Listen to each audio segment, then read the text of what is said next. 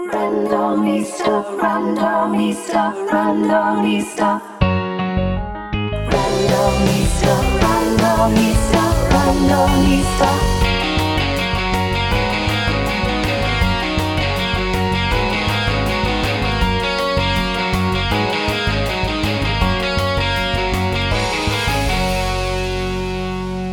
Welcome back, folks, to episode 11, pushing past that 10 episode barrier of the Randonista podcast. I am your host, Laura, and this is the podcast that strives to bring humanity and human stories back to the conversations around bicycles.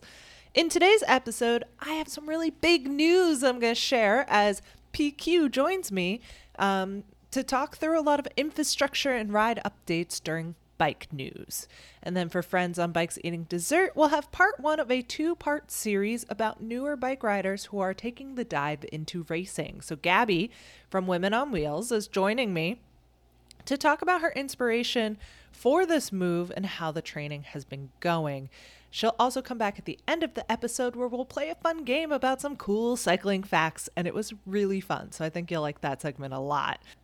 Finally, in the deeper look, I talked to Meg Cater. Um, some of you may know her as the writer who has really been instrumental in helping things like the Century happen that Liz Rock and Yari were a part of, um, as well as a, a key member within the Women on Wheels, you know, uh, group chat that we have going. Um, they talked to me a lot about their journey and growth uh, through cycling to find a community that felt comfortable um, and would allow them to really explore the beliefs around uh, equity and around um, gender identity moving forward. And so uh, we really explored how you know how to find a space where you can feel comfortable and how cycling can really be that space for people so i think it was really interesting conversation um, and I, I look forward to everybody listening to it. So we got a lot to cover today. I'm going to move us through this without further ado. Bike news. Moving into bike news, uh, I have an, I was about to say old friend, but I, I you know, new friend, old friend, awesome friend, however. It's been almost a year, yeah. Uh, PQ is back with me today, co-hosting. Glad to have them back on the pod. And uh, I, I've been trying to remember to start this segment with a little bike joy. So um, I'm not sure I warned you that I was going to do this, but do you have a, a bike joy from the last week, couple weeks, however you want to do it? I do. Uh, I got another bicycle. I own a Mm. carbon bike now. Oh my God, my bike joy is another bike too. All right, we'll get to it. Go ahead. Tell me about your carbon bike. Um, I acquired a used Roubaix from Wirt. Ooh. Uh, so it's a very fast bike, and I have been learning to ride that. It weighs a lot less than any of the other bikes I own. Yeah. Uh, the it's also a little smaller, so it's got the somehow it has the least aggressive geography geometry of any bike I own, which is pretty funny. Um, but it's been really interesting because I don't really ride things with gears, Yeah. and so understanding shifting and cadence is cool in the context of riding, but is also cool in the context of using these things will help me to better understand how to work on them. Yeah, that makes sense. Uh, Uh, separately, my younger nephew is now tall enough to sit on a trail behind. Yeah. So we took him on his first ride on a trail behind, and we started teaching both of our nephews to uh, bike underneath the tunnels of our bridged arms. Aww. And that was really cool. That's adorable. Uh, Um What's yeah. making you happy right now in bicycling? Okay, so my bike joy. So first of all, my big news is that I finally got a new job. And so I have a real big kid job again, um, which I'm very excited about. I, I'm going to get to work on a lot of projects that are really uh, exciting to me in the world of content. Um, so that's very cool. Part of it is that the commute is a little further away than I had uh, hoped. Still on the red line, which is nice, but I have to go all the way to Quincy, which means Oh, that's far. that uh, I might have gotten myself a Brompton. Oh, cool. so now I am Something the for the first folders I ever encountered. Yeah, Team Tiny Wheels. Um, I definitely got it last week, was really excited, wrote it to at least one day in the office last week. And the best part about it, though, the part that really gave me joy was the fact that on my way home, I could get off at MGH and just ride all the way from the Longfellow back to my house. And I missed having that commute because I used to ride uh, up and down the river every day for work, and it just it brought me a lot of joy. It was like kind of cold, it was a little overcast, and I could not have been happier to be riding my bike home. So that was pretty That's cool for me. That was my big bike joy. Uh, I also, of course, am already within a week known as the person who does bikey things at work because that always ends up being the conversation that comes up. And I've already had two coworkers be like, Oh, you know about bikes. Can you help me get my kid onto a pedal bike? I'm like, Let's chat. So that was pretty fun. Uh, but yeah, those are, I love it. Matching bike joys. Um, Important question. Does your yes. Brompton have a name yet? No, I've never been the type of person to really name my bikes. Um, but I have been thinking about it that it it in particular this bike should have a name. Um, so I'm gonna keep noodling on it. If you have any thoughts, please let me know because I would be totally down. Moving into actual bike news, infrastructure news.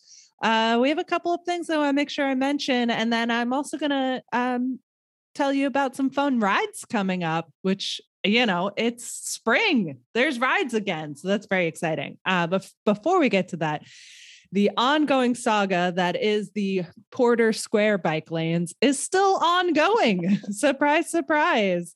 Uh, apparently, the city council vote to expand to bike lanes on Mass Ave was actually delayed to Monday, April 25th. So now is your time. Show your support. Uh, make sure to to let them know that you support it um, because that vote is coming up again, and that will be uh, to vote on proposed bike a a proposed bike safety project on Mass Ave between Harvard and Porter Square and north of Porter Square, which many of you may recall has a ghost bike on it. Um, and it will fill in the gaps of those protected bike lane networks because there's a lot of Mass Ave, North Mass Ave, close to Harvard Mass Ave that does have protection, uh, but there's big old gaps in between those. So they're trying to to fill those in. Um, so that is the first one that I want to talk about, and then the other big infrastructure project I want to talk about, completely on the other side of the city, is actually uh, Cummins Highway which you know they've been talking about this a while but they're now starting to ask people for uh, their input on an age friendly street design for Cummins Highway. So um, the city of Boston is asking for uh, input on how they can make this more age friendly when discussing their street design strategies, especially for supporting people as they get older. Um, and this is a big reconstruction project. They're asking for that input for also April 26th. So, in both cases, I will have links on how you can show your support or give your input or whatever you would like to do in those cases um, in the notes, in the show notes, and make sure that you follow and track those because those are going to be two really big projects coming up. Whew, okay. I always feel like I just don't breathe for a few minutes while I tell those updates. Um, cool. All right. Any thoughts or infrastructure things that you want to make sure you get in before we move on to rides? I the big thing that I have to say is just watching all of these bike lanes showing up on Mass Ave. I spend a lot of time in the comments section on the Cambridge Bicycles Facebook group because I like to watch drama. I would Mhm. like you to know that I got doored on Mass Ave uh, probably eight years ago and looked up to a trash truck about to run me over. Uh, but it was where Mass Ave was two lanes wide, and so they were able to get around me. But it was one of the scariest moments of my life, Mhm. and having access to a bike lane there now. I don't live in Arlington anymore, so that's not part of my daily commute any longer.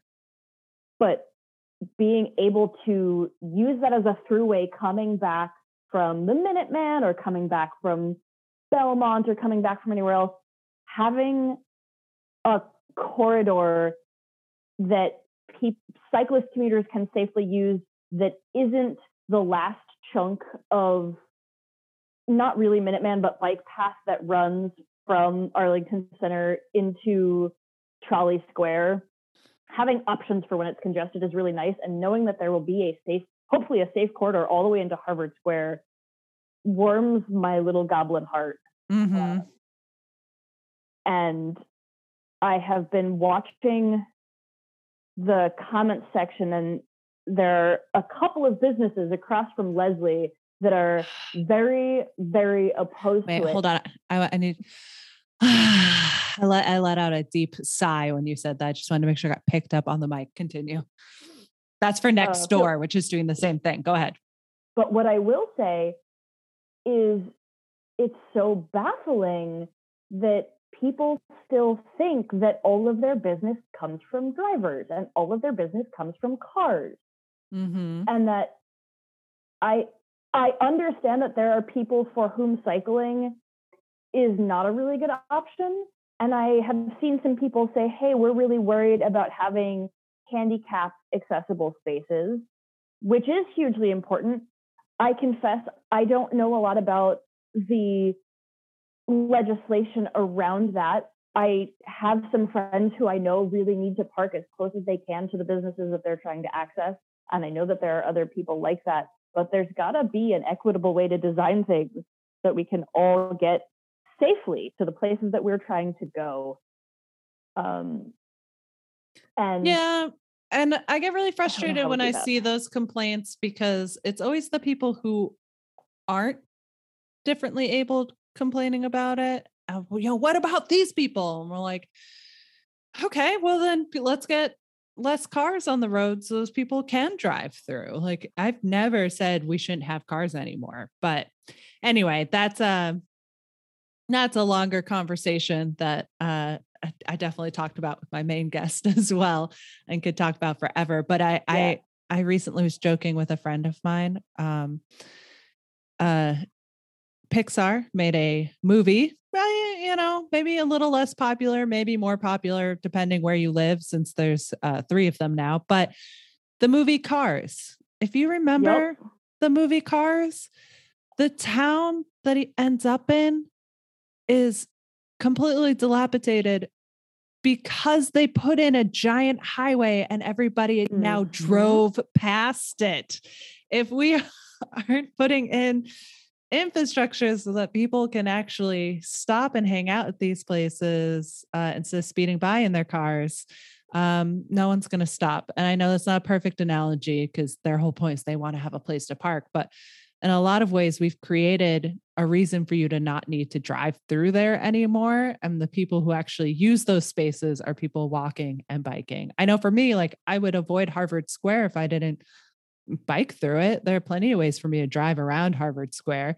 And I, you know, have been frequenting it more and was going down a side street and was like, oh my God, I forgot how much good food there is here. So I, you know, I've already made it my mission to eat more of Harvard Square's food recently. So, you know, just a just food for thought. I was thinking about that No. movie recently. I hugely agree with you because the last couple of years have really shown us how much we can get delivered to our doors instead of having to go out into the world. And Mhm. you really have to make an effort to go out and support the local businesses in your community. If I'm in a car, I'm going to go do the one errand Mhm. that requires, like, I own a car, I drive less than one time a week. Yeah. I am going to go do the one big errand that requires that, and I'm going to go take it home. If I'm on a bicycle or if I'm on foot, I feel like I can go run a whole bunch of errands because I've organized my day to be able to, and my route to be able to do as many things as possible in the most efficient manner possible. Mhm. Uh, if you're taking a bus, if you're walking, if you're cycling, you're more likely to do that. Um, you're more likely to end up frequently frequenting more businesses. I just um, straight up rather than, I seeing can just do more of them. online. You just see more of them because the pace you're going. Um, and so you can Mhm. take more of it in. But we could digress on this for a while. So I will cut us Anyway. off. But I think uh keep an eye on those two projects because it's going to be really hugely important to um our city as we go forward. Uh the next I got a lot to talk about in bike news today. The next thing I want to talk about is um an announcement about a very exciting bike ride that I am hosting uh is um and I could have said this in the intro at the beginning but I wanted to uh say it in front of someone so I would have a reaction because I'm really excited about it. So May 20th, so there'll be time for me to announce this more than once. I am going to be leading a ride with Yari from Women on Wheels. Two of us are leading it together for REI. We are doing a sponsored ride. Oh, We're calling it our. Sunset Series, and we're going to start near the REI uh, Fenway location. Technically, we'll be across the street. Again, I'll have the link for signing up, but we're going to do a beautiful ride. Look at the sunset, come back, and then there'll be a social aspect to it afterwards. We're all going to hang out. You'll get a drink ticket. Um, make sure you RSVP though. So we are looking for people to actually sign up, but I could not be more excited because I wasn't allowed to announce it publicly until a couple of days ago. So that is really happening. And there's going to be one in May and then one in June. Um, but yeah, that's my big news. I'm doing a ride for REI this year. Two Whoa, rides. So cool. That's so cool. Thank you for sharing. Thanks for listening because I could have said that by myself, but that's just not nearly as much fun. Um, and then, just in general, in terms of ride news, uh, the Ride for Black Lives is coming back April 30th. I actually just found out, and I need to text the group that I can attend because originally I was supposed to be teaching that day. Um, so I will be there April 30th, and we are hoping to kind of tell the the world a little bit more about what the group the organizers are doing kind of behind the scenes? So you know we never wanted it to just be a ride we want to do more for the community. So if you come out to the ride you'll hear us speak a little bit more about that. And uh, we're also seeking more organizers. So if anybody uh, is interested you know it's a black led organization um, but we are open to all people coming and and helping out and supporting. So feel free to come to that event and see what we're all about. That should be good. That's April 30th. Um, and that will be again going back to White Stadium, uh, back to Franklin Park. Uh, and that's I think 10 o'clock meet. Um, and then 10, 15, 10 30, we're starting the programming and then leaving for the ride by like at 10 45, I think. So uh, I could have those details slightly wrong. Make sure to look at the Facebook group, but uh, the details will be in the show notes. So those are the big rides that I wanted to make sure to get out. There's more in general that's happening, and I might put even more at the end of this, but those are the two big ones I wanted to make sure to announce at the top. Well, I was going to rewind for just a second because this past weekend was indeed one of my favorite group rides of the year because it's a ride that you can do in a group or solo, but you're never really alone. Um, oh yes, of course. the Midnight Marathon ride happened this past weekend. This is how Yeah. I first met Galen, actually. Mhm. Um, he was riding his drum bike and directing traffic. Uh, But this Mhm. past year was the 14th annual Boston Midnight Marathon ride. Um, they're, uh, you know, up to, I want to say 2,500 or 3,000 plus riders have done it in peak years when they've Mhm. offered like truck and train options. Uh, every year that I've ridden, I've ridden out to Hopkinton and back, which is 60 plus miles, which Mhm. is a lot in the middle of the year. And for a lot of riders at the Early their season. Yeah. if you don't ride year round. Uh, Mhm. Like some people that I know who like to be cold in the winter and ride with warmers in their toes and neoprene shoe covers. Boy, the neoprene shoe covers made a difference. Let me tell you, my believe that. get so cold. Uh, I just rode on a trainer, but yeah. um, I rode my single speed The only place that I really regretted it was that last hill going up into Hopkinton. I'm sad about it every Mhm. time. Yep. Steep. I've heard from runners that it's not actually very much fun to go down either Because it's too Uh, steep. because it's so steep. Yeah. Um, but that was this past weekend.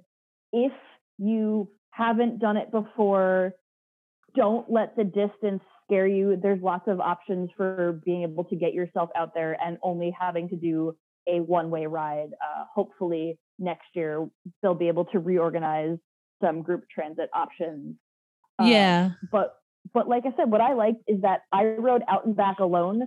I have a bell on my bike. Anytime I pass other cyclists, I rang my bell. Normally, you pass other cyclists during the day. You're out on the road. Everybody's in spandex. Maybe they'll nod. Maybe they'll wave. But maybe they'll ignore you. Mm. On this ride, you ring your bell. You wave. Everybody's waving. They're cheering. They're so excited. Everybody's so excited to be out there, and that's really great energy to start a riding season on. So yeah. I'm stoked that we have all of these other group rides coming back. Uh, I know there are others. I've seen others advertised, but uh, hopefully we'll get a good list in the show notes. Yeah, I Uh, yeah, there's definitely more. I just don't want to um take too long on this whole segment. Those are the but the midnight marathon, I I've got my Facebook notification that I did it three or four, might have been four years ago at this point. Um, for anyone who knows me, uh, you know that I like sleep. Um, so the idea of like being there at midnight is not that thrilling to me. I did it one year because I really wanted to do it and then and I picked a year where it was really warm and I did the out and back. Um so Yep. I was Oh, really the proud of myself. drizzled?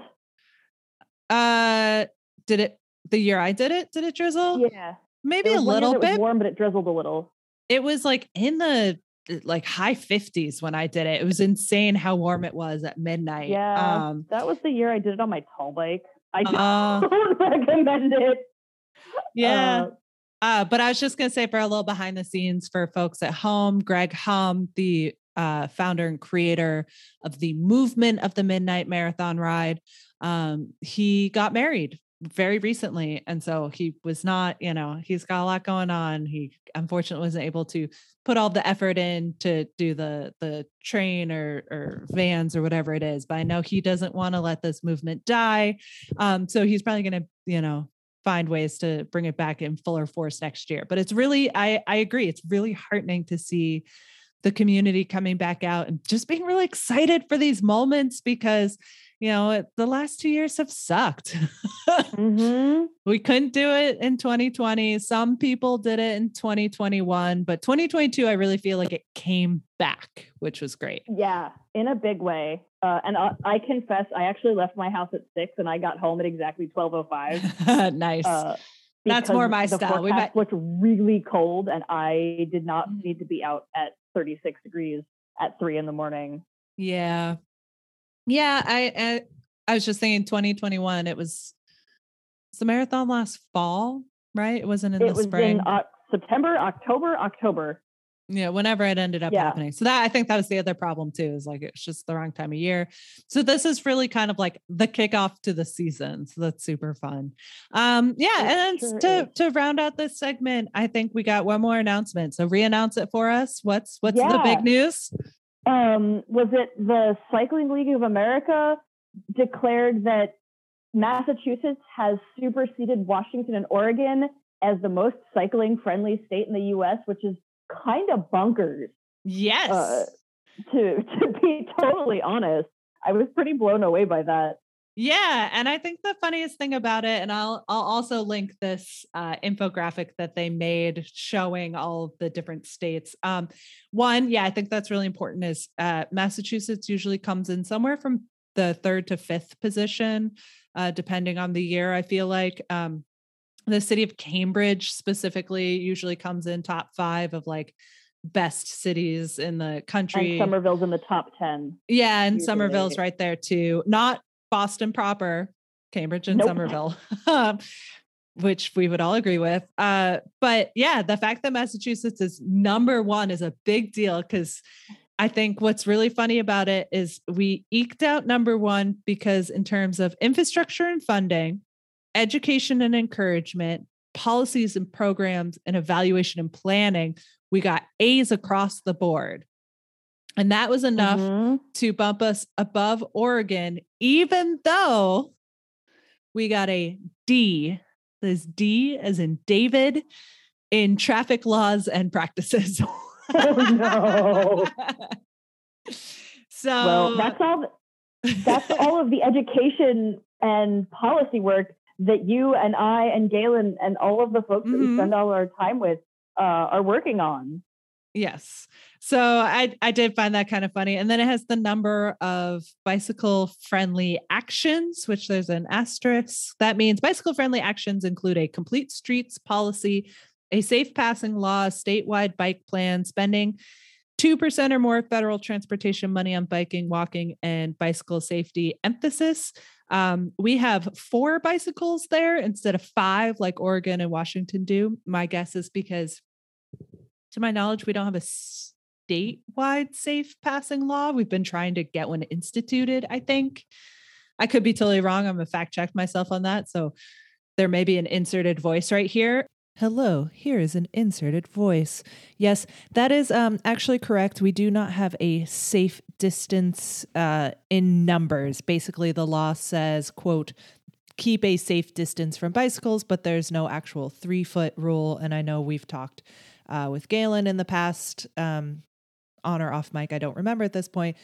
Three feet for 30 miles per hour, four feet for 40 miles per hour, five feet for 50 miles per hour. Over that would be how fast the car is driving next to you. So just wanted to insert that here real quick that we, uh, I can confirm we do not have um, a number put to our quote safe driving passing distance. Uh, end of inserted voice that that's my guess on that. But yeah, so it's kind of funny that we are not like outstanding across the board, but we are so outstanding in the categories we do really well in that we were able to to push ourselves ahead of Oregon and Washington. So that was very exciting. Um but yeah, anyway, that was just very exciting. It's been all over the bicycle forums of look, look, look at us. We're so great. Uh, and hopefully we can keep it that way and we don't fall back down next year. Um, yeah, I'm very excited about what that's going to mean for the the future of biking in Massachusetts. And as we move into Bay State Bike Bike Month uh, and National Bike Month in May, um, hopefully we'll have some momentum going into the next season. PQ, any so uh, cool. final any final thoughts? Uh, keep your fingers crossed for more warm weather so that we can keep going on long rides. I agree Um, with that. That's all I got for you.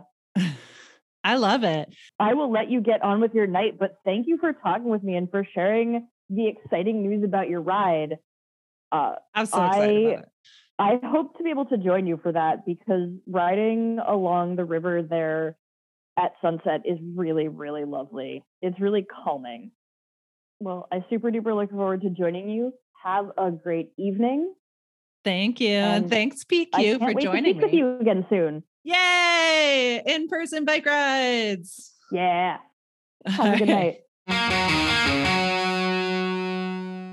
So, for this edition of Friends on Bikes Eating Dessert, uh, I'm going to continue my tradition of the last couple of episodes not actually having dessert with us. But that is because this is part one of a two part series that we're going to be doing, uh, where I talked to a couple of friends of mine about their journey to try out racing, something that I've never done. So, very excited to talk to Gabby today uh, about this journey into racing. And then hopefully uh, in a couple of weeks, we'll also have Bridget on and we'll get to hear, you know, we'll do kind of two parts of what was your journey to get to this point? Was the training been like? And then we'll do a recap afterwards after your first race. Oh my God, my first race, nerve wracking. Yeah. Yes. Hi, everybody. I'm Gabby. Um, I've been cycling for us uh, avidly now for about two years. I started during the pandemic and um, fell in love with the community that I found, which was Women on Wheels and Brothers on Bikes. And I met phenomenal people within that community. One of the people, which is who I'm racing with, is Bridget. And Yeah. You're asking me how I got involved. Well, Bridget. Bridget's idea. And just uh, for the audience, Bridget was on our last podcast. She was doing the news with me. So you should have, if you were listening, um, you would have heard her voice already. So, um, not that I didn't think about racing, I seen racing, but I never really thought that I could do it. Um, for two, two, two main reasons. One, um, I'm not your average looking cyclist. I'm not skinny. I'm not, you know, um, at least for me, I didn't think I was fast enough to actually consider a racer. But um, after looking at different videos and uh, understanding that there's different ca- categories and these different type of trainings that you do, you don't have to be the average looking cyclist to actually, you know, race. So, um, you know, understanding what I was getting involved with, um, understanding there's going to be some training involved, and uh, talking to Bridget, it, it, it helped me be more comfortable with the idea. So I'm actually pretty excited to try this out. Now, I was telling Bridget, I know I'm not going to be number one, but I definitely don't want to be the last person. So uh, training has been very important. Um, I did fall short um, in March. I think we signed up February, so we it was very short, a short amount of time that we actually signed up. That Um, is, that's not a lot of time to train. How long is the race itself? Like how many? Oh, so so it's different categories. We're doing Mhm. category five crit, um, which is very like beginner, beginner, beginner. Yeah. And um, crit is short for criteria. Criteria, Yeah. criterium, which Yeah. is like a high intensity effort type of racing where you're just Mhm. pedaling however long the race actually is. So Mhm. our race is only 30 minutes, um, which is really great. And luckily enough, we also signed up to do a clinic, uh, which my understanding in beginnings, I, I didn't know what a clinic was. I thought you like go in there and they'll tell you all about it. Very similar, but you're actually witnessing other racers during Oh, the okay. category or in other categories as well, because it's all in one day type of thing.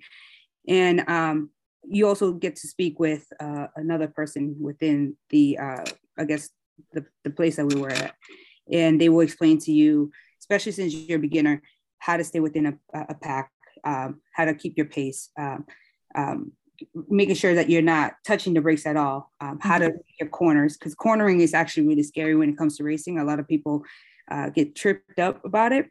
Um, just because if you cut the corner too too quick, you're either going to fall, you're going to hit another racer in the back of the tire, and that's how accidents happen. So uh, the clinic is very important to attend, um, at least for this race that we're attending. They wanted us to do it just so we can understand the dynamics of it.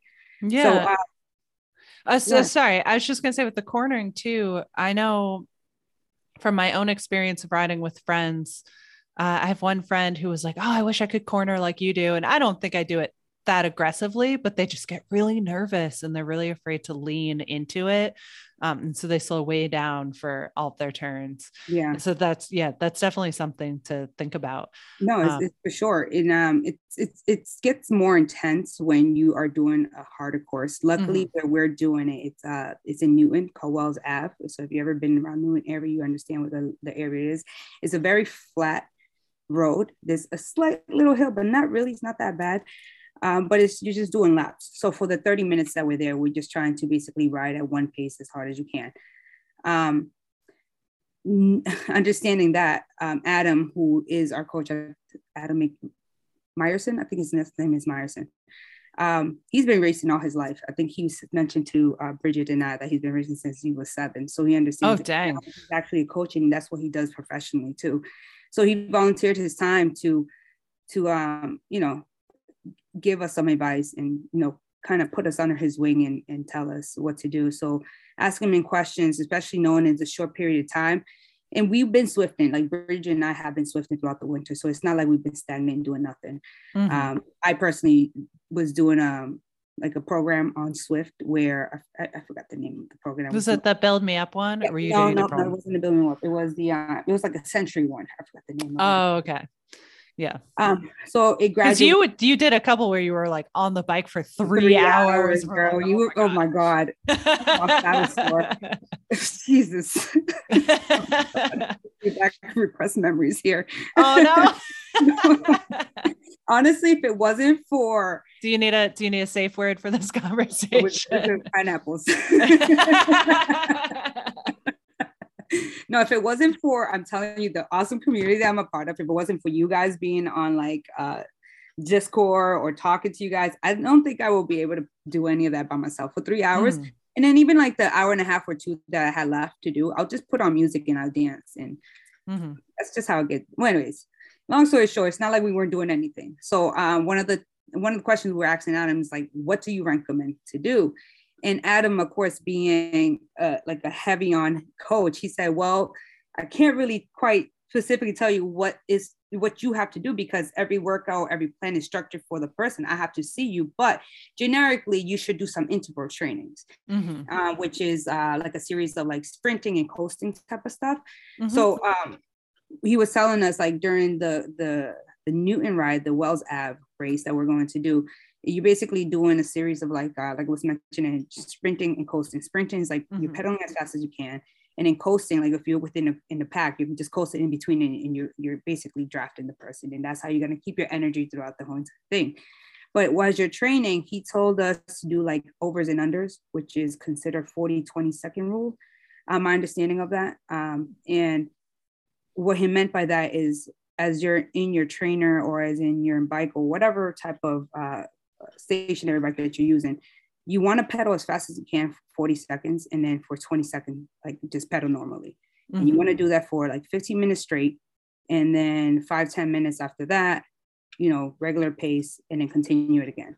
So that Mhm. kind of stimulates the race that we're going to do, which uh, is at Wells Ave for like a 30 minute race. yeah. So if you could keep that pace going with a, like a certain amount of cadence, cadence, then you know you you should be decent enough to go ahead and race within Wells Ave. So understanding that, I, February started, I started doing that, and I was doing okay. March came around, and you know uh, I had a, a death in the family and kind of set back plans a little bit, but I focused again. April started, and I'm back at it. And hopefully, when it comes down to the race, I, I do okay. I won't be last. I'll tell you that, Laura. I won't be last. Mhm. And that was always I ran four years of cross country, and my goal was always to just not be last. If I was second to last, that was a great day. That's Like- great. Exactly. I, I'm gonna be first, but I definitely want to be last. Yeah. So, um, you know, leading up to this, uh, tell people when the race. You don't have to tell them to attend because it's very early in the morning. But yeah, no, I think by the time this airs, I'm already with the racing. We're already doing the recap. yeah. Um, but when when is it? It's it's so like it was supposed to be last Sunday. It was supposed to be Mhm. Easter Sunday, but uh, we got an email. Um, not sure exactly what happened. I'm assuming they just couldn't get enough volunteers. Easter Sunday, maybe. Who knows? Plus Mm-hmm. Yeah. the weather was kind of crappy. Um, but they extended it or they um, postponed it, and it's actually this Sunday. Very so, exciting. so what do you? I, what I have both feelings, nervous and excited at the same time. I that's my next question. So what are you most nervous about, and then what are you most excited about? my the nervous is coming from the fact that I feel like I did not train enough. Mhm. Uh, meaning it was so short of a notice for me, and then I had this mishap in in March that kind of set me back a lot. Mhm. Um, so what I'm nervous about is that I'm gonna fall so far back from the pack that I can't Mm. stay in it. And then I'm pushing really hard, or I'm like pedaling really hard to to maintain a certain threshold to keep up. That's that's what I'm nervous about. But I'm excited because it's my first race. Uh, to, Bridget and I laugh about it because we said, "What if we end up liking this? Where is this going to take us? is it going to take us like uh, there's this one um, I don't she's not on Instagram, but she's a pro cyclist, uh, the first Af- uh, African American cyclist. I think her name was um, Ayesha something. Ayesha her- McGowan. Yes, her, her. She's She on started- Instagram. Yeah. Yes, yes. So she's that's her. She's our age, thir- well, my Mhm. age, like 35, and she's Mhm. Loves cycling and fell okay. That's our age. It's fine. I'll cut that part. I'll cut that part. It's fine. I look good for this age, you know. Yeah. So, um, but you know, she she she did amazing, and she liked it, and look where she is. So, not saying that I'm gonna be that, but I might like racing. That I probably want to continue and Mhm. see where it goes. But we we shall see. Uh, I love that. Um, yeah, I think part of the reason I wanted to highlight this this uh, race that you have coming up is because I think for a lot of people, myself included, it was always like, yeah, I like riding, I'm not really that fast, so just do it for recreation. Uh, yeah, I like going for a long ride, but it's gonna take me forever to do a long ride, and blah blah blah. And, like it just never occurred to me to to race Mm. I guess. So I just wanted to kind of highlight that anyone can do it. Um, and Honestly, anyone could do it. I've always loved being a part of a team. I always love sports. Um, Mhm. and it fits right up my alley, you know. I Um, feel like people don't talk enough about the fact that bike racing is a team sport. I've. I've, I educate people on that all the time because I Oh actually really enjoy Oh watching my like god, the I was looking at. races. Um, I'm sorry to cut you off, but I was No, no. at like uh, YouTube's of uh, you know how to how to be a better racer or how to Mhm. race certain category and so on and so forth. And most of these are teams. And did you know this like strategic type of things you have to do when you're in a team? Mhm. Like people will line up in like a certain line. Yeah. So you have like a sprinter in the back that you you're basically let him draft you all the way until a certain lap. So when you get to the certain lap, he'll move up and he'll move forward. And then when that lap last lap comes around, he's just gunning it. I Mhm. was like, this is amazing. I didn't know that that type of thing happens within the cycling world, you know? Yeah, it's the same for the tour. Um, people don't realize, I mean, even running to a certain extent, there's a lot of strategy. Uh, if you watched, I always like watching the elite races for the marathon. I don't know if you uh, got a chance to see them this year, but the women's race was fascinating because it was these two women coming up at the end, and it was one of them kept uh, doing a little sprint out front, and then the other one would slowly creep up and they'd come back together, and then she'd be behind, and then she'd sprint out again. And every time I watched it, I was like, girl, you're just killing all of your energy coming up to the end of this. Like, don't, Boylston is longer than you think it is. And then what it turned out was that, like, she was able to kind of do it in a way it was almost like she was testing to be able to how quickly could she mm-hmm. go out and see if this person could catch up to her. And in the last like 200 meters she just like not dropped her but like took a very assertive lead and because she was behind she could like start into her sprint before this person could even see and react to it and like i was just watching and being like oh that was so smart That is Um, so strategic. I love yeah. that. so but racing is the same thing and i like watching um like the tour for that reason because it's always the last 20 seconds last minute of the tour is fascinating exciting. get into you like the the miles leading up to that whatever sometimes the, and that's why they have all the sprints and the the uh mountain climbs so that it's more interesting in between but yeah that last Whatever. little bit when like you see the line and then you see them start to pull and then there's the one person who goes out for the sprint but then it ends up not working out because they went too early it like you see it's really going, interesting He's going. He thinks he got it, and then that last second, somebody was just. Yeah. Oh my god. So insane. Um but yeah so i am really excited for this journey for you. Yeah, we will follow up with gabby and bridget um who unfortunately couldn't come to the recording today uh on how it went. And i look forward to hearing about it because it has not happened yet at this point in time for me but next time we talk we'll we'll go through it. Absolutely. Can I just add a little note Mhm. here? Um, we are trying to see how many women are interested in racing. Uh, Mhm. we're trying to get a group of us together so uh, the coach, uh, our coach Adam, could volunteer his time and speak to some of us. So any woman that is, or anybody that is interested in racing in the near future, just contact us. Go to the Women on Wheels page, send them a, send us a message, and then Bridget Iojadi will try to respond to it and, and hopefully get a good traction, a good amount of Yeah. women interested. Yeah, that'd be really great. Feel free to either reach out to Randonista and I'll pass it on because I talk to these ladies all the time, or um, yeah, go to the Women on Wheels Boston page Yeah. um, and they'll be able to contact you. But Cool. Gabby, thank you so much. I I'm like I'm rooting for you. You're gonna you're gonna do awesome. It's gonna be amazing. Appreciate it. Randonista. Today, I have a very exciting guest, um, someone that I've been hearing a lot about, um, have met, uh, but I'm really bad at faces and names, so I apologize for not super remembering it. But um, I am very excited to have a longtime cyclist and hopefully new riding buddy this summer, Meg Cater, on the the call. on the Zoom with me today. Hi, Meg. How you doing? Hey, Laura, good. I do remember you very well, of course, because I met you at the NKT with with Watson on your back, and you're a very remember memorable person. It was the dog. It wasn't me. It was the yeah. dog. I mean, you know, you have a you have a unique uh, companion. he's very helpful for uh, getting me out of my introvertedness where I, I i'm an extroverted introvert where i like to do things and i like to go out and i like to hang out with my friends that i have but i'm really bad at like meeting new people without some sort of bridge.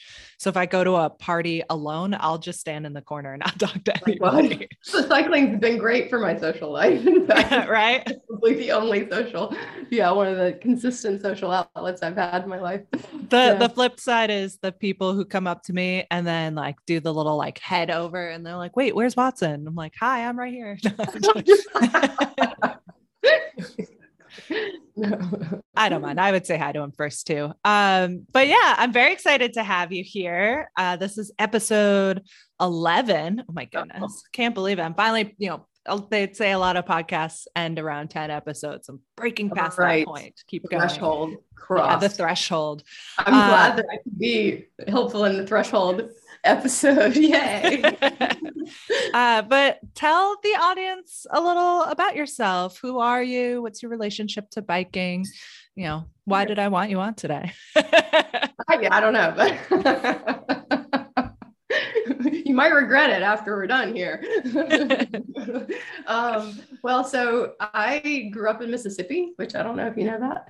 Um, I'm. Mer- Meridian, Mississippi. Yeah. And uh, I, I guess so. I was, uh, like, you know, tomboy, as they used to say. I more gender nonconforming probably is what I would say at this point. But I, I, um, athletics was also a real was always a really big outlet for me. I think particularly as a, uh, uh, I grew up kind of being groomed to be a very particular kind of kind of woman, you know. Um, and in the South, gender roles are very core to the culture. Um, and I think the uh, athletics was really the place where I could be myself the most, especially, you know, as a young person. Um, and and cycling in particular, when I discovered it was kind of a, a bit of freedom for me, you know, uh, ride my bike around, not really have to deal with with the social dynamics that I was um, expected to uphold. And uh, How old are you And you yeah, well, I mean, you know, I was like any prepubescent kid just riding your bike around right in the neighborhood Mhm. with the other kids and I and that was fun. Um, I started getting into cycling as a sport when I was 14 and my dad was a cyclist so I was lucky that um, he kind of brought me in. My dad's very and my both my parents were very very encouraging of me to do athletics. Um, I think they recognized it was uh, an outlet for me. So um, so I started doing like I started doing road riding with my dad and kind of all the men, basically the adult men, the adult white men in my community that were riding at the time. Um, we would ride out to the naval naval base, um, and and and so on. Uh, you know, after church on Sundays, we had this regular ride we would do, and I just found it to be kind of very freeing for me uh, to be on the bike, moving uh, to be able to and then i kind of discovered a way to be social with people that work for my brain you know and my my uh, i come from a you know autism runs in my family adhd kind of we're kind of a nerd neurodivergent family so the social and both and also the physical repetitive movement of cycling really worked for me. Uh, so I started, and I was also a swimmer, and uh, I did I did track and cross country. So by by when I was 14, I started getting into road racing, and then eventually I got into doing triathlons. And um, we didn't have any coaching except for my dad; he did his best. Um, and by the time I was 17, I I was uh, I was junior national triathlon champion. So I started doing more. And at that time, there just weren't there weren't a lot of of women of girl you know girls doing triathlons at that level. So it wasn't like there was a lot of competition but it was a something that i did. And um, so that was a pretty big part of my kind of childhood uh, was cycling. Um, and when i went to college i kind of hit a pretty big social barrier you know like i i went to vanderbilt. I had a cross country uh, you know, semi cross country, somewhat cross country scholarship. I, I really struggled with um, transitioning into college. And so I ended up dropping out of sports pretty much. And, and like, I couldn't do the, um, sorority stuff, you know, like I had like I, I you know, I come out of of a culture that like we actually had high school sororities. was- Oh wow. both, you know, like dazed and confused. Like, like I mean, it's like my reality is probably something a lot of people on your podcast can't quite relate to. But um, you know, I went to I went to public schools in Mississippi. Um, I, I had a, my my high school was about sixty percent black. Um, so I, you know, and and white people were, even though it's um, the the racial hierarchy and caste system is very indoctrinated into us, and there's a lot of taboo around social relationships outside of school. Um, being on the track team was extremely meaningful for me because it, it was really kind of again it's like i struggled a lot with the social dynamics of my culture of kind of white women culture in the south and so you know kind of my track team was another big kind of uh, uh, escape from that so i bonded really a lot with my track team which was all black because that's how mississippi is you know and um, so that that was uh, and it, it's that's been an interesting thing for me to reflect on is just kind of the embrace of of of, of my teammates of me and how much more freedom I felt. Let's just say, in a culture that didn't have those expectations of me. It doesn't mean that like the women in that culture did also had expectations, but it was just kind of a um, something very different than what I was accustomed to. The expectations of me in that setting, you know, they just allowed me to be there and embraced me in this like beautiful way because it was just so fun and free and we had this team that we were on together and so uh, there are certainly kind of like road marks that you you recognize when you're older so when i went to vanderbilt i didn't i couldn't really do the culture that you know that i had been groomed for we'll say um, and so I dropped out of everything. And I basically got into doing outdoor skills. So I became a wilderness skills instructor, got in, you know, I just kind of liked athletics. So at that point, I got into doing river guiding and I became a river guide, dropped out of Vanderbilt, went to the West Coast as a guide, whitewater ra- rafting, did deep canyon and, and uh, whitewater rafting guiding for the next seven years. I still biked, but it was, it was just for commuting. Um, and then it really wasn't until I'm I I moved around a lot because of that. Um, eventually had a had a kid. Um, so when I moved to this region, so the Northeast, um, I moved to Boston eventually for just a, a job and and to be closer to family. Um, I got back into cycling um, in, when I was in the Boston area, and that was about seven years ago. So, um, and I got back into recreational cycling, group cycling, you know, as a social outlet. I was really looking for something to find friends, basically.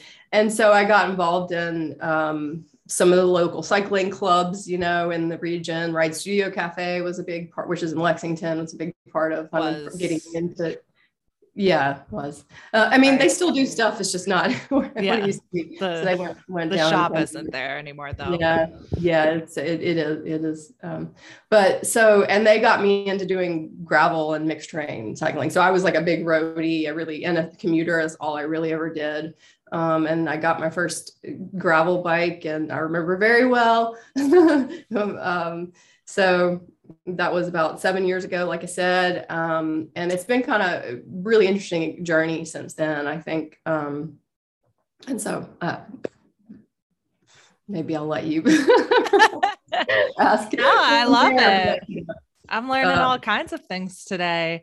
I yeah, it's really interesting because I think a lot of what I hear people talk about when I interview them is really about this community and it's it's a hundred percent true. Like I have my my bike community and my bike friends, but I've also made like a bunch of friends in the last two years of all these people entering the cycling community and kind of, you know, it, you're on the uh uh WhatsApp group with me. Like I, you know, now have Yeah. this new group of friends that are all brought to me from cycling, which is amazing. Yeah. So Yeah. So how I got involved in that group is is a I would say a testament to my journey and to where I am now because they were a Oh. big part of it. So women on wheels, yeah. oh yeah, I was just gonna say the the group we're talking about is women on wheels. I just wanted Yeah. to make sure that got said. Go ahead. Yeah, women on wheels. Um, yeah, so I, like I said, I got involved with um, more group cycling, um, and I, my my partner, who I think an interesting part of kind of I think we all so having grown up in Mississippi, gone through the process of actually learning about the real history, because you know most of us are ignorant. If you're white in the South, at least you're you're there's a lot of taboo still around really facing the history of our communities. And I grew up in suburban Maine and rural Pennsylvania. Uh, Yeah. You were talking about the makeup of your high school. Both of my school, like, there were Yeah. like as many black kids as there were Jewish kids. So there really was no. Jewish. So you're, I, I'm Jewish? Yeah. So Yeah. there's like, there, you know, it just really didn't exist in the school system there. So I, I So, was extremely sheltered growing up. So I get that. Well and it's it, well and it's interesting for me because it's like i grew up in a very diverse environment but the the racial hierarchy the historical racial hierarchy that that's kind of been that that that is the result of what we have now it was very present and and and we couldn't talk about it. It wasn't really something we could we could address as and so i think the process of kind of of personally understanding the reality of but and of course i grew up in meridian which is um you know most recently the 19 you know the 60s civil rights movement the, the voting right the freedom summer was all centered there. Yeah i mean i think the my journey of kind of understanding my history because white people in the south like i actually have a much more diverse background than i ever realized just like i come um, and you know meridian itself actually has a pretty um, interesting culture of it, it- you know, it, actually, my great great grandfather was Jewish. He helped to kind of build a great. Actually, my grandfather's grandfather was Jewish immigrant that helped to to build up Meridian after the Sherman burnt it down in the Civil War. So there's a large Jewish community that built the town. Uh, that and in a lot of ways, it was more progressive for a time, but but the but the reality of dealing with um, you know systemic, uh, you know, the racial caste system really um, it, i think it's still something we're we're re- obviously still something we're reckoning with. Um, and the south is just in a very strong relief you know particularly in a place like where i grew up. But i after moving around you know you see that the, the remnants of it all over the country. And i think i was very naive. I thought going out to oregon and the northeast would northwest would be like this land of of you know freedom from from racial and gender uh, you know oppression or whatever and you know it really it really wasn't i landed in rural areas in oregon and almost immediately saw you know confederate flags even in my neighbor's home and i was just very confused about what the heck. So it's been a journey to actually understand all of that for me. And so it's, it's a big core part of my i guess maturity as an adult and emotional maturity my understanding of my own family's history and everything. So um back to cycling though but, but cycling was always this um, place where you know it's been very white dominant male dominant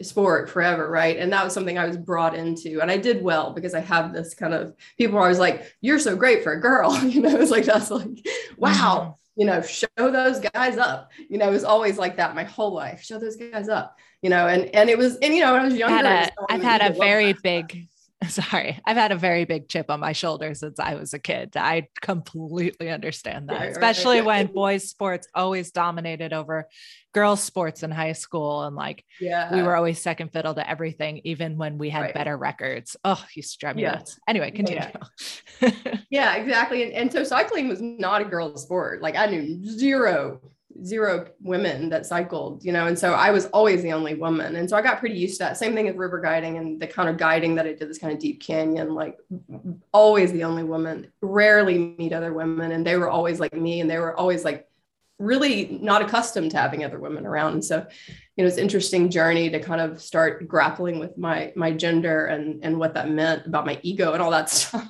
and so over time, I really started um, really craving diversity, right? You know, and I think this is true for a lot of white people. They're like, I really wish we had more diversity in our sport, and so we do all these things to try to make it more welcoming or something like that.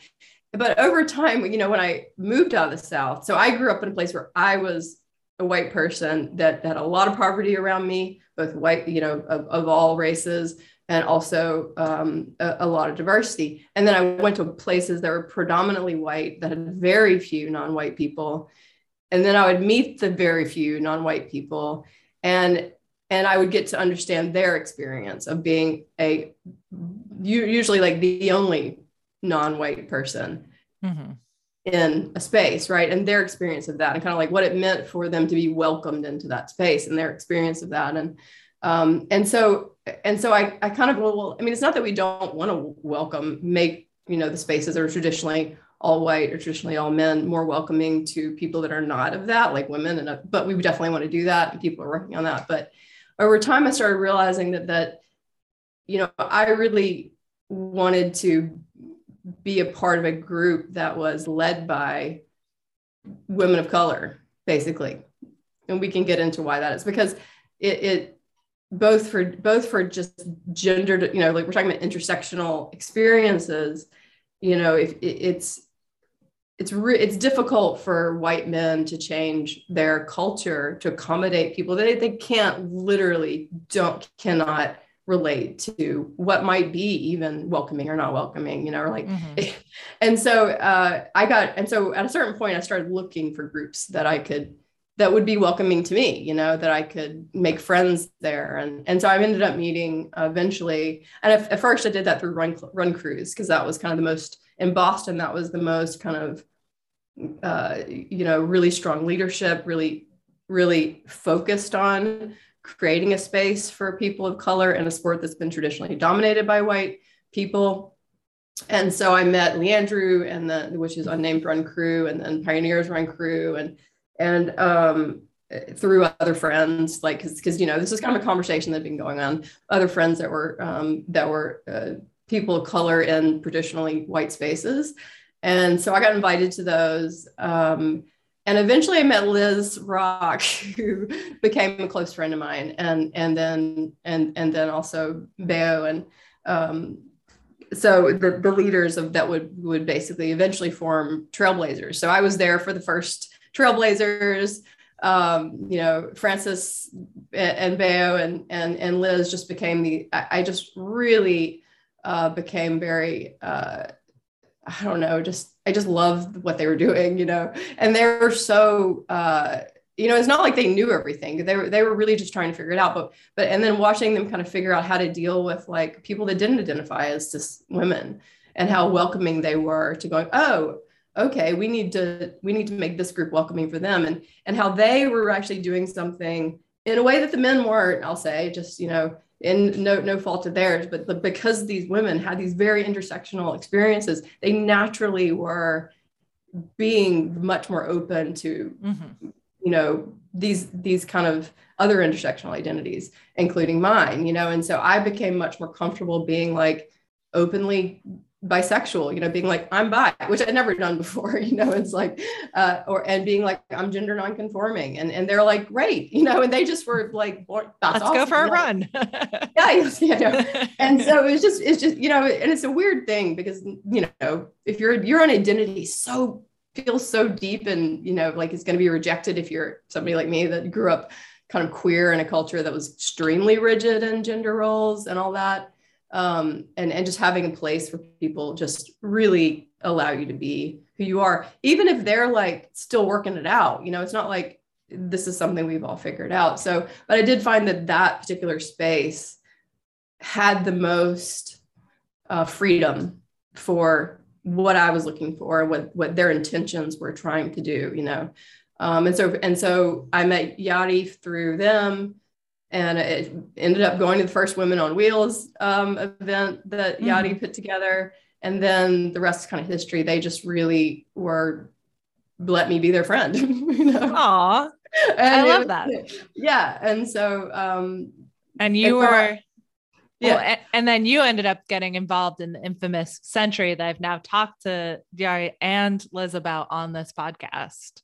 Oh yeah, yeah, yeah. So yeah, I mean, so I I'm really love creating routes and I love maps. I'm not great at ride organizing though. Like I'm not a great organ- event organizer. I, that's not something my brain does well. And so, um, but I can. I love to. I like leading rides and I like kind of helping people, you know, and whatever, you know. So um, it was a great pairing because Yadi and Liz and Francis and Bayo and they're they're so good at event organizing and bringing people together and like and so they just let me kind of do what I could do well, which is plan a route and ride the route, keep the pace going, you know, keep the pace like what we want, making sure everybody's kind of with us, checking it. You know, it's like those things I do well. Mhm. Um, they planned all the they planned the support vehicles, um, and so it was a real group effort. But you know, it allowed me to kind of bring the things that I'm good at to to the group, and um, and and then you know it, I could, and, and it, I thought it was like this. They called me up one day, literally Facetime me. They were all on this, and they're like, "Hey, you want to do it? Do, do you want to ride a century?" And I was like. "You Sure, and I, you know, this time I was like, I was like, okay, can we train? Can I train? Because I didn't know why they're asking me if, if I would ride a Are we talking about like, next weekend, a couple months from now? and so it was. It seemed extremely ambitious to me. But you know, those women are just so ambitious. It's like Mhm. I'm like, okay, let's do it. And so we put together a training plan. You know, and it probably was a little overly ambitious in a lot of ways, and some of us didn't finish. But it Mm. still was like this. Um, that had more to do with the weather though than the the weather was insane and they Yeah. still wanted to do it. It was like a Yeah. storm. We, we literally rode through a tropical storm. Ooh, no, thank you. but you know, it's just the determination of, you know, it's just it. So anyway, it was it was just a really bonding experience, you know, in a lot of ways. So um, which those things tend to be, which is great about, you know. Um, so I, you know, so what we're doing now so I, I ended up moving away from so i have a i have a kid who's autistic and um, in college. So i'm kind of like similar you know i know that first year of college because for people like me that are neurodivergent gender you know all that um, going to college can be a tricky time. You know even though high school is very difficult and college can be better it's also a tricky transition. Plus we've been in a pandemic for a couple years. So i decided to move out to cl- be close to where they are. I live about 20 minutes from the campus, but and it was a good decision because it's been great for me to be able to just be there when they needed uh, support. You know, almost done with freshman year, Yay. so um, you know, I decided to kind of prioritize my kid, move out here. Um, there and and I so I now I'm in East Hampton. There's a big cycling community here. turns East Hampton out. is beautiful. Yeah, and you know, and it's and and and so because there's and there's a lot of you know progressive white people in this region that really do want to see more diversity in cycling. However, like we all fall into this trap of like thinking that if we just make if we're just friendly and we just you know that it's just going to somehow magically Mhm. so I don't know what we think. but and so what and so I've been talking with with Yadi and Liz and um about and Francis about how can we kind of seed what's happening in Boston in this region? Because there's there you know Holyoke there there it Holyoke and Springfield both have large communities of people of color. There are there's cycling but it's just like there's this divide. And the divide is really based on the you know history. People don't realize redlining housing segregation all that stuff affects the northeast in ways and you know people just honestly just don't really connect the dots between you know what they consider the you know why things are the way they are and what might be the solutions to really creating because what it is is we have to create new cultural spaces Mhm. right? We need new cultural spaces that are really, you know, led by people that know how to do this. And Mhm. so we're kind of cooking up a way to exceed Women on Wheels here. We have our first kind of, which you should come out for, we're going to meet in June. Um, they're going to come stay at my house. I have, you know, oh, I would love so we're going to do a ride out here Mhm. and, and kind of try to figure out how we can re, you know bring like i said kind of seed what they're doing out here because it is just such a beautiful thing you know and i think a lot of women are finding it you know like i did in a lot of ways when i was younger is a, a space where they can be much more free and and and also the health benefits. It's just, you know there's so many things about what this group is doing you know so you have your health benefits of, of riding a bike. Mhm. you have your social benefits of, of, of having a community you care about. And you have your personal benefits of being able to kind of really be who you are in a way that maybe you can't as freely in other spaces. Maybe you can't as freely in your workspace Mhm. or even in your family. You know what it is. So um i i so i'm super excited about about that. I mean it's it's um i think that's how change happens really. It's like you know we're we're we all want to we all want things to change quickly and and we have to fight for immediate change but then we also got to recognize these cultural spaces that are Mhm. uh, what needs to happen right now and the time we are in you know Yeah. Yeah. And and this concept, unsurprisingly, it comes up a lot. This idea of community and community organizers. I was talking a lot in the last couple of episodes with um, Saskia. I don't know if you know Saskia, but she does a lot of organizing in the Boston area, um, specifically around cannabis. Uh, but she was a bike Yeah, yeah. mechanic for a while. Yeah.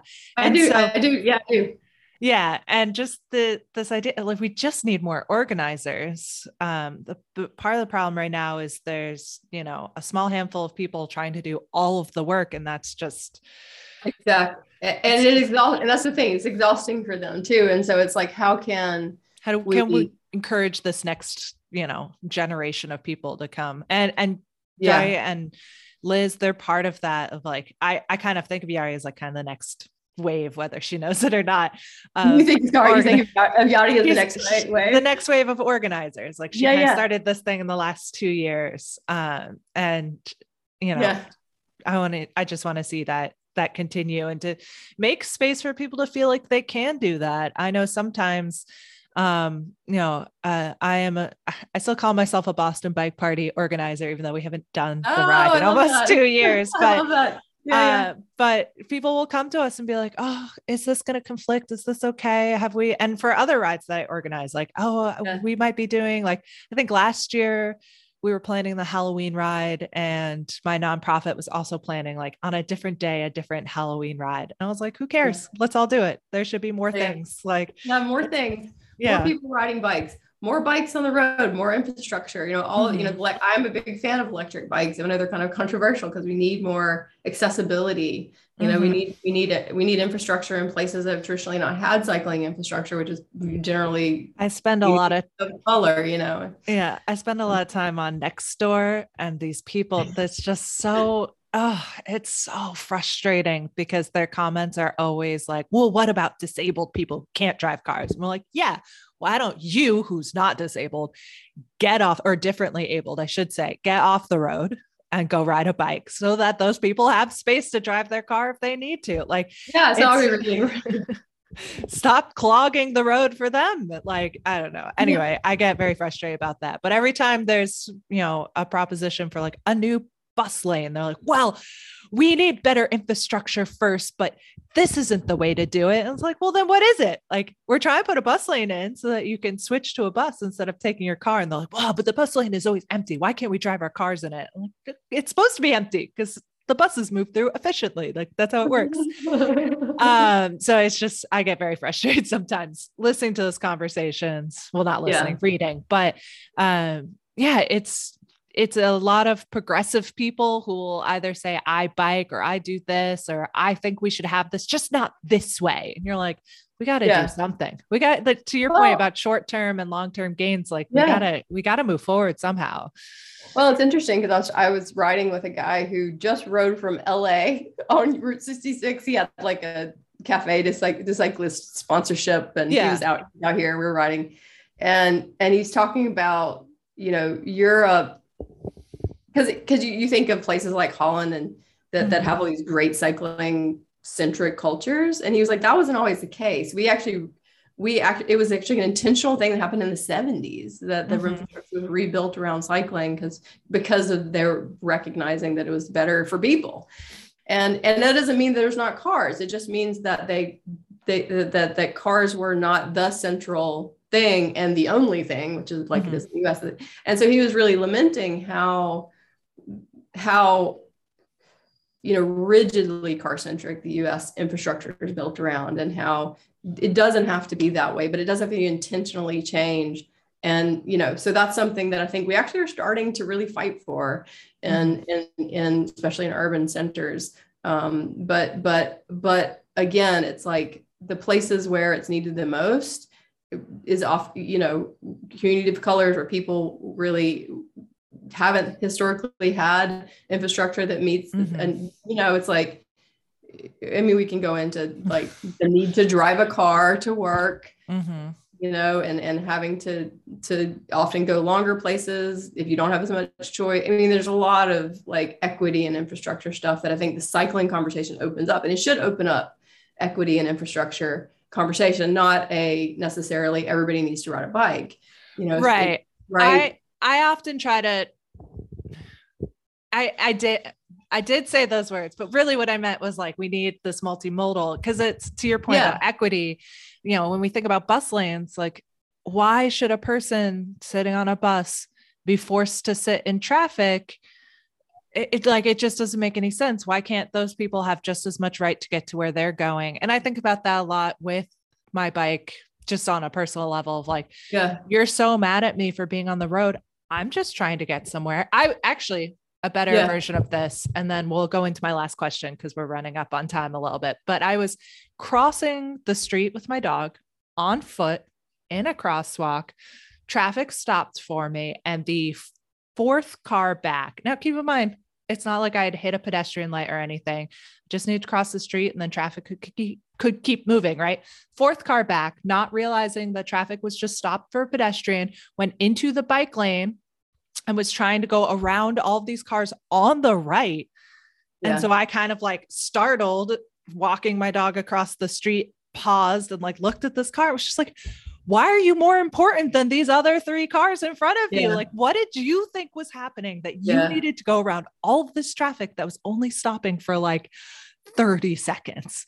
Like, Yeah. what bothers me is this mentality of like, we can't just Yeah. we are more important than everybody else and we're going to go around this thing because we don't know why we should be stopped when everybody else is sto- i don't know that's it's a very it's kind of a, a slightly forced metaphor but that's like what it makes me think of Well, the entitlement. We're all kind of Yeah. taught as drivers in this country that you know we're entitled to get on the road, go as fast as we want to to get where we're going, and Mhm. and we're these individual bodies moving. You know, and and you know, especially with the pandemic, I'm sure you know that road rage and and all of Mhm. that, and, and it, you know, is is getting much higher. So I do think we're at kind of a critical point where it's just ridiculous. It's just ridiculous right now Mhm. you know the the so something's got to give and i do so so so i feel like like many civil rights movements and i would say that the equity and infrastructure getting back right, to that yeah civil rights movement it benefits more people than the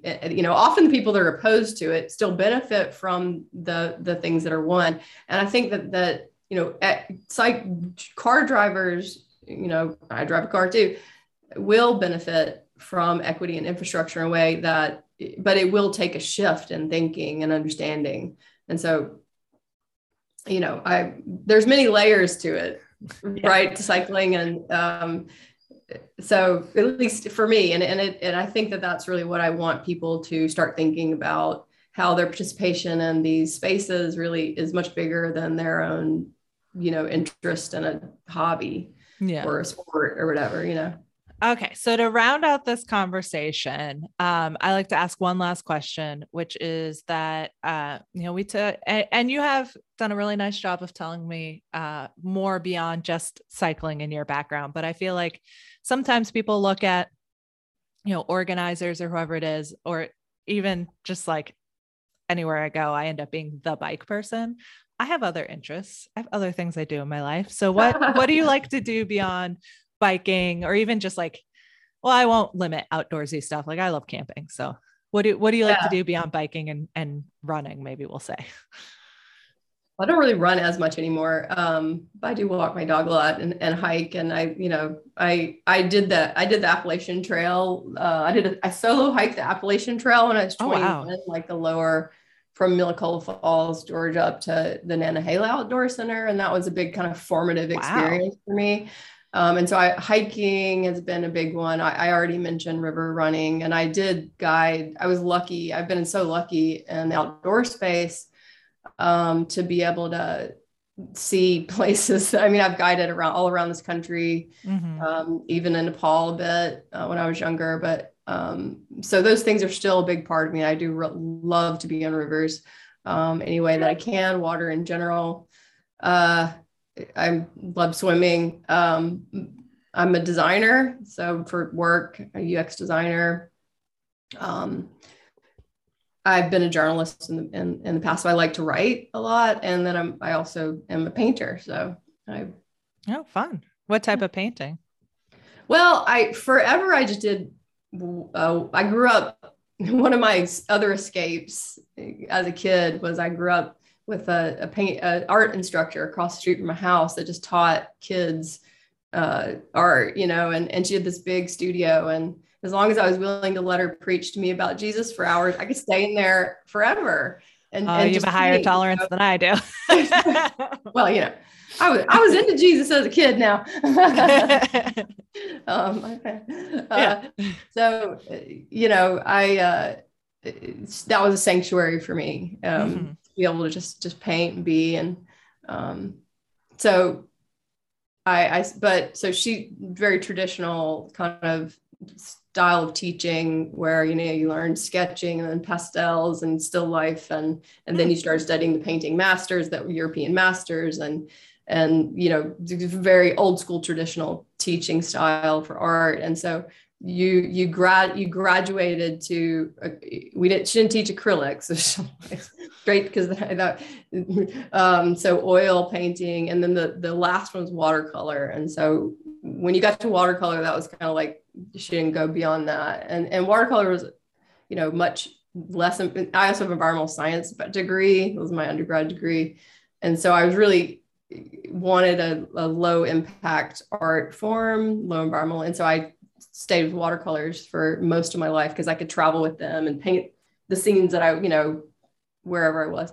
So, cool. um, but I recently have gotten into doing natural oils. So I okay. bought the, my house, a house for the first time in my life, mm-hmm. a little house, and it has room for a studio, which is something I've never had before. And so I'm getting into doing oil painting now, and without using the kind of harsh chemicals that typically, so I'm doing kind of nat- natural oil painting, I guess I would say.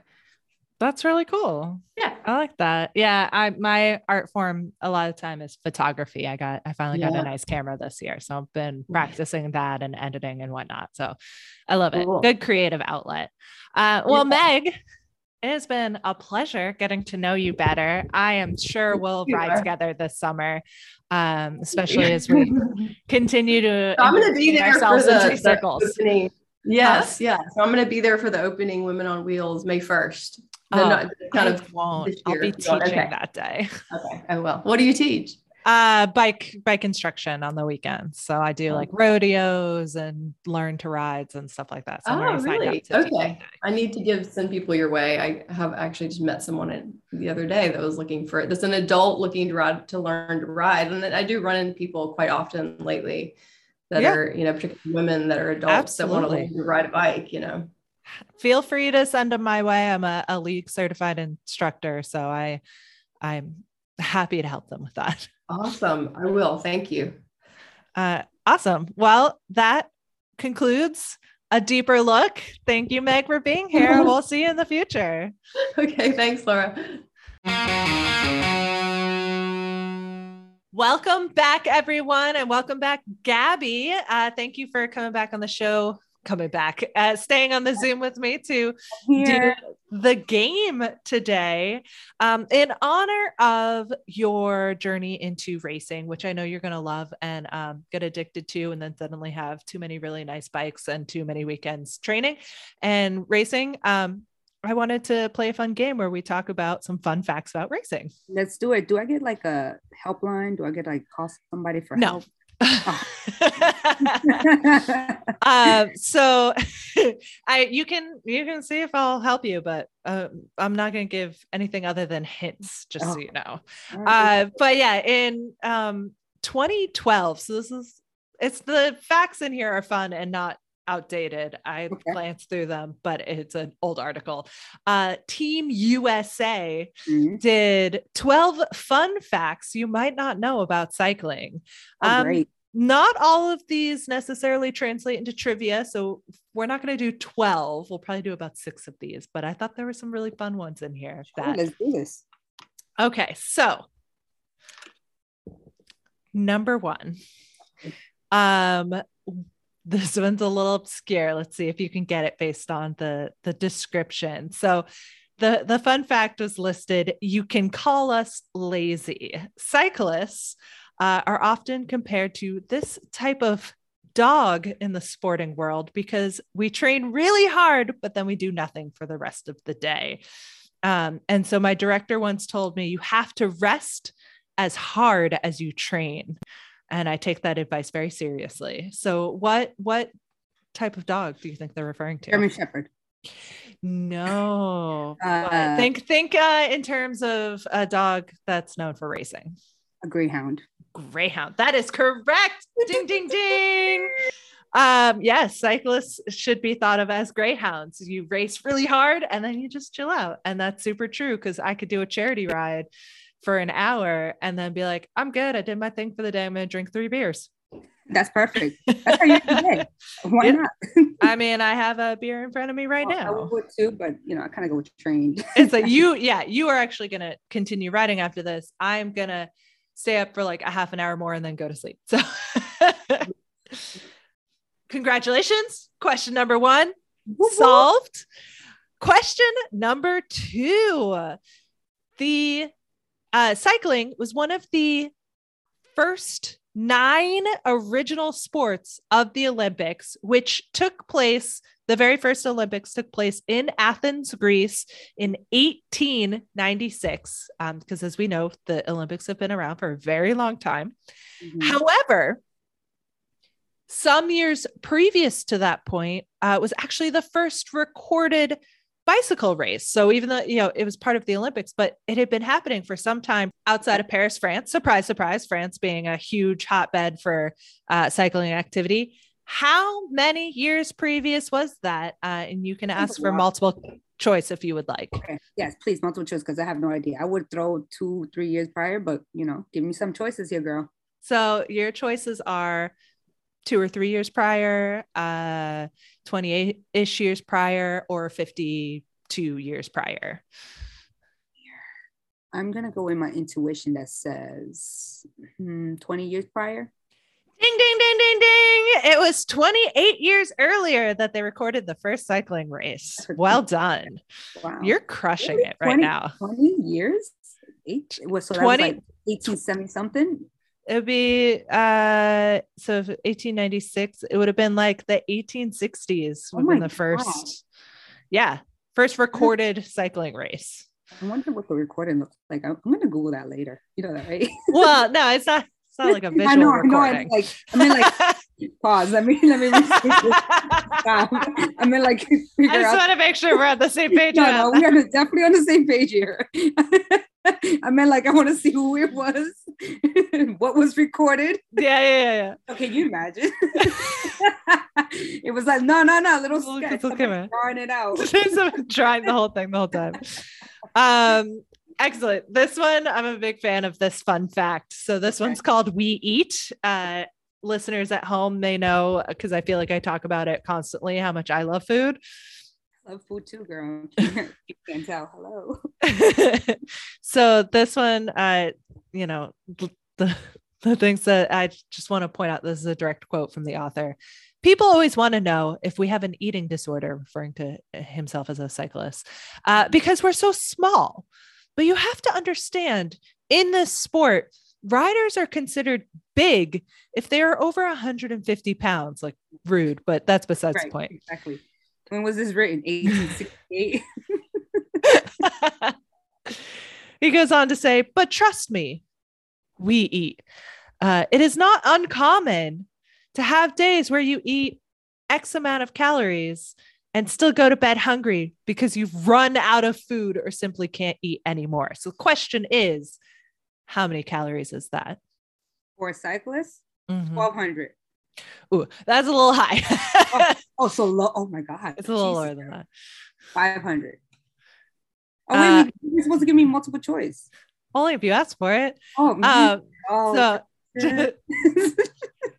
just for the so for a point of reference for you when i do like noom for example i briefly had that without doing any exercise my baseline for how many calories i should have in a day is like 12,000 or sorry not 12,000 1200. per friend. so many calories 1200 calories Right. 1,200. Um, so I just want to baseline that of like if I do no exercise, that's how many calories I should eat in a day. It's normally higher than that Um, Maintain. Maintain. to maintain, right? Uh, so well, that was actually to to try and lose a little weight, so it's probably Oh, yeah, under well, to maintain. mhm. Anyway, we're getting two in the weeds on this. So right. your options are Okay. 2,000 calories, 5,000 calories, or 12,000 calories. 12,000 calories for the win. no, we already established that's wrong. I just like the ridiculous number. I know it's so high. That would God, that'd be so much. Like you'd be 2,000, housing in like, 1,000, 12,000. McDonald's. Oh my God. Jesus. I, I, I'm afraid to say, but it can't be 5,000. Five to six thousand calories when you're Stop at the it. peak of your training. That's Cut so many out. calories. What were you eating? Pasta? Like, oh, Jesus Christ. so much pasta. Oh my goodness. Five, can you imagine sitting and you just yeah, girl, no. Uh, um, let's see. 12,000 gives you a cataract or uh, cardiac arrest. Jesus Christ. Um, so this one's interesting. This one's called Money, Money, Money. Ooh. I just like they came up with very clever titles for all of them. Many of you might have heard of a baseball player named Babe Ruth. Uh, for those of us in the Boston area, we know him as uh, the defector who left Boston, created a curse, and went to the Yankees. Um, but that is not the point of this question. Okay. Your question is at that time, was cycling, and I'm going to give you the multiple choice. I won't make you ask for it. Was cycling, were cyclists higher paid than baseball players? Um, not as highly paid as baseball players, but one of the highest paid athletes, or uh, were they, you know, considered like pretty good, but not super high paid? Those are your your kind of levels because I don't have specific numbers here. Okay. Um, so either they were paid higher than baseball players, played less than baseball players, or were equal pay, right? Yeah, essentially, yeah. Cyclists, wow, are these is this supposed to be a fun fact? Mhm. If it's a fun fact, I would say more than more than That's a that's a good way to to suss that out. you know? Um, so the way it's written is before Babe Ruth joined the Yankees, cyclists were the highest paid athletes. So I think when Babe Ruth got onto the team, he pushed the needle just right. above it. He gave But- the views. He gave the views. Exactly. Exactly. But it's the way they phrase it here is it's easy to forget that cycling actually started out in first place in the world of sports. Um, and so talking you know, 1868 here, girl. I know, right? uh, this person says, of course, for me, is the love of riding, the freedom of being out in the open, and just enjoying turning my pedals over. But let's be real, if we can make money off of it, wouldn't that be really great too? You know, get a fifteen thousand dollar. that last, yeah, that last part is not in the. I added that, so Oh, that, that works too. but I, I agree with you, you know, right. or at least get a fifteen thousand dollar bike and you know allow yourself to have twelve thousand calories a day. That that'd be phenomenal. 12,000 calories. I still, there's this uh, news article where, oh gosh, I forget which pro athlete it was. It was like Chris Froome or something, someone who's like done the tour multiple times. Uh, maybe it was like Mark Cavendish, not really important to the overall story, but like a big name in the world of cycling in the last like 10 years uh, was out for a bike ride uh, wherever they were training, and some car kind of road raged and like ran them off the road. And so they ended up getting off of their bike and being totally safe, but the bike was destroyed. And all I could think, other than how awful of this person to do this, but all I could think in my head was like, wow, that car driver really does not understand how expensive that bicycle is that they just destroyed because that's going to ruin their insurance. Listen, listen, listen. when my bike, mind you, my bike is, you know, it's a pretty decent bike. yeah. But any fall I get on my bike, I don't check to see if there's injuries on me. I check to see if there's injuries on my bike. Yes. once I know my bike's okay, then I'll check to see if I'm okay. Only One hundred percent. Right? okay, I'm glad we're on the same page. When I explain this to like my non-cycling friends, they're like, "Really? You're not gonna check on your health?" I'm like, "I am, but I gotta check, make sure my bike's okay." mm-hmm. I had just finished building my touring bike. And it was like one of the first rides I ever took it out on. And I was on the bike path of all places. This is why I tell people helmets are important because I was Mhm. literally on the bike path where you think, oh, whatever, it's fine, I'll be fine. The person in front of me, it was like a freak thing. They only had a front brake. They hit it really hard, went over their handlebars, and I couldn't stop fast enough to not like run into Yeah. the situation that was happening in front of me. Like it Mm, was, you know, we were all in a line, not riding fast. It was like a, a leisurely ride. And that's the other thing too. Like I, we weren't even going that fast, but it all happened so quickly. there's nothing could be done. been there before. Mhm. I went from being on my bicycle to the next thing I remember flat out, just like holding my body up above this other person. So I wasn't like somehow I'd fallen on top of them and was trying not to like put my full weight onto their body onto the ground.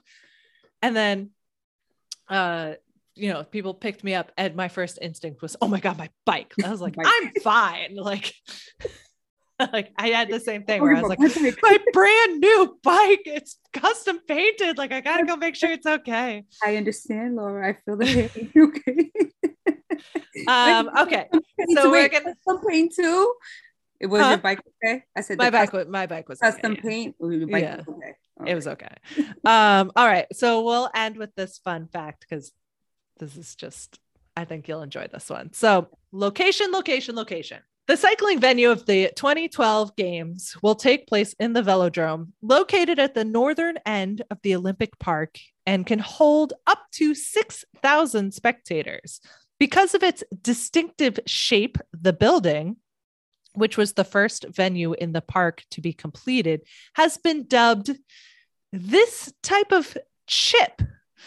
Um, and that is for you to name. What is the type of chip that maybe think about chips that have very distinctive shapes? Um, and it was uh, it officially opened on February as the uh, UCI, which is uh, like the United Cycling Institute or something, Track Cycling World Cup Classics. You Name that chip. Okay, yeah, that was a lot. Let me let me break it down for you. So the the building in which a velodrome type uh race, so generally bikes that would be like a single track Mhm. velodrome, um, has a very distinctive shape, and that shape looks like a very popular type of chip. Name that chip. Titanic. Chip. Chip. C Oh, oh, I heard shit. hey, It's we're on Zoom, friends. We're on Zoom. It this happens. I heard I get it. C H. Uh, it's a potato Chip. chip. chip, a Dorito, a Lay's. Keep going. Keep going. Keep going. Think of a, a, a chip that is known for a very specific shape that might be oval like. Like a, Girl, all chips are oval like. you're gonna you're gonna know what I mean when you get this chip though. I'm gonna be like, oh my god, am I? Yeah. I'm thinking Lay's. I'm thinking like, um, Jesus Christ, Doritos, uh, what- Frito chips. Once you pop, the fun don't stop. And that is not sexual. that could be that could. I've Um, always thought it sounded sexual. It is not. It is in their commercials. Um, People at home are screaming at you right now. I know, I know. Okay, give me. Um. Oh, Pringles. Pringles! Ding, ding, ding, ding. You got it right. Even though you guessed like five other things first. People's like, come on, come on, right. Gabby, you got this. I blame myself for the dogs barking because I said ding, ding, ding. They they bark every time there's a, a uh, doorbell. So that was probably my fault. No worries. But you did it. You won the game. Yeah. Yay. Thank you, Gabby. Thank you. Um, again, Herace is coming up in one week. So everybody out there have good vibes. This uh this recording is gonna come out in it like a day. So there's plenty of time to think those good vibes for her. So exactly. Thank you it for guys. this- Thank you. Thank you, Laura, for having me. And we will catch up very soon to see how it went. Absolutely. We'll talk later. Bye. Thanks, Gabby. That's a wrap on episode 11, folks. Uh, I just want to have some quick reminders on upcoming events and rides. This is not an all inclusive list, just highlighting a few things. So make sure to check the show notes because I'm going to have a couple of links in there um, in case there's anything that I missed. But we are coming up very rapidly on May, and May is, of course, the uh, National Bike Month and the Bay State Bike Month. So make sure to check for lots and lots of events that are happening. So the first one I wanted to give a brief reminder about is the fact that the Ride for Black Lives is coming back for 2022. That is happening August 30th at 10 a.m. at Franklin Park, and I will be there, and I look forward to seeing everybody at that ride. Um, and then the next one I want to highlight is Women on Wheels. They are doing a kickoff event for the season. It's riding season again. So, May 1st to kick off Bike Month, to kick off the riding season, you can join everyone for a ride out um, of Bikes Not Bombs, and there's lots of information on the event if you go to their Instagram and Facebook, which is Women on Wheels Boston. So make sure to check that out. I sadly cannot attend, which I'm super bummed about, but um, you can see them. And of course, my guest, Meg Cater, said she will be there as well. So make sure to check that out. Uh, the final one that I want to highlight, because I don't want to take forever in my outro, is my REI event. I'm doing a sponsored ride with Yadi slash Women on Wheels. Um, this is, you know, a we're co-leading the ride, Randonista and Women on Wheels, uh, and it is sponsored by REI. It is on May 20th, so I will be promoting it again in my next episode. But you know, the RSVP is available, and REI is doing a huge Boston Pedals Together, um, you know, bike month event palooza of stuff. So I have a link to that as well in the show notes so that you can check out everything that they're doing because they're going to have a lot of events happening. Thank you to PQ, Gabby, and Meg Cater for chatting with me on this episode. The theme and music is by the extremely talented Kate Hardley, and don't forget her album West. Still available, always available on Bandcamp. I've listened, it's great, uh, and you can find that at katehardley.bandcamp.com. The podcast is hosted, produced, recorded, and edited by me, Laura Gillian, with an honorable mention to Watson, the bike dog, for his contributions throughout the show. For more information about the show and biking, you can visit my website, randonista.com, and follow my adventures in biking and more behind the scenes for the pod at Randonista on Instagram. I am going to get better about posting those. Apologies, everyone. Um, you can also check out Watson's biking adventures uh, at Watson the Bike Dog on Instagram. And if you like this show, please rate and review in your podcast app of choice. And don't forget to subscribe so you never miss an episode. And now, your Watson moment. How many years previous to the Olympics? And I will. whoop, there you go. My Ray moment. Oh, Go, Watson's barking in the distance. Watson Watson went upstairs and was lying on the bed upstairs by himself because I just saw him come down the Oh, stairs. he's like, what's going on? What's going on, folks? He's ready for bed. He was like, "No, no, this is I'm normally sound asleep for like three hours at this point. Everything all right? You scare off the scary person? Yeah, I'm not worried about being alone in this house with these two not dogs. You got, you got guard dogs for sure. You even got a killer fish.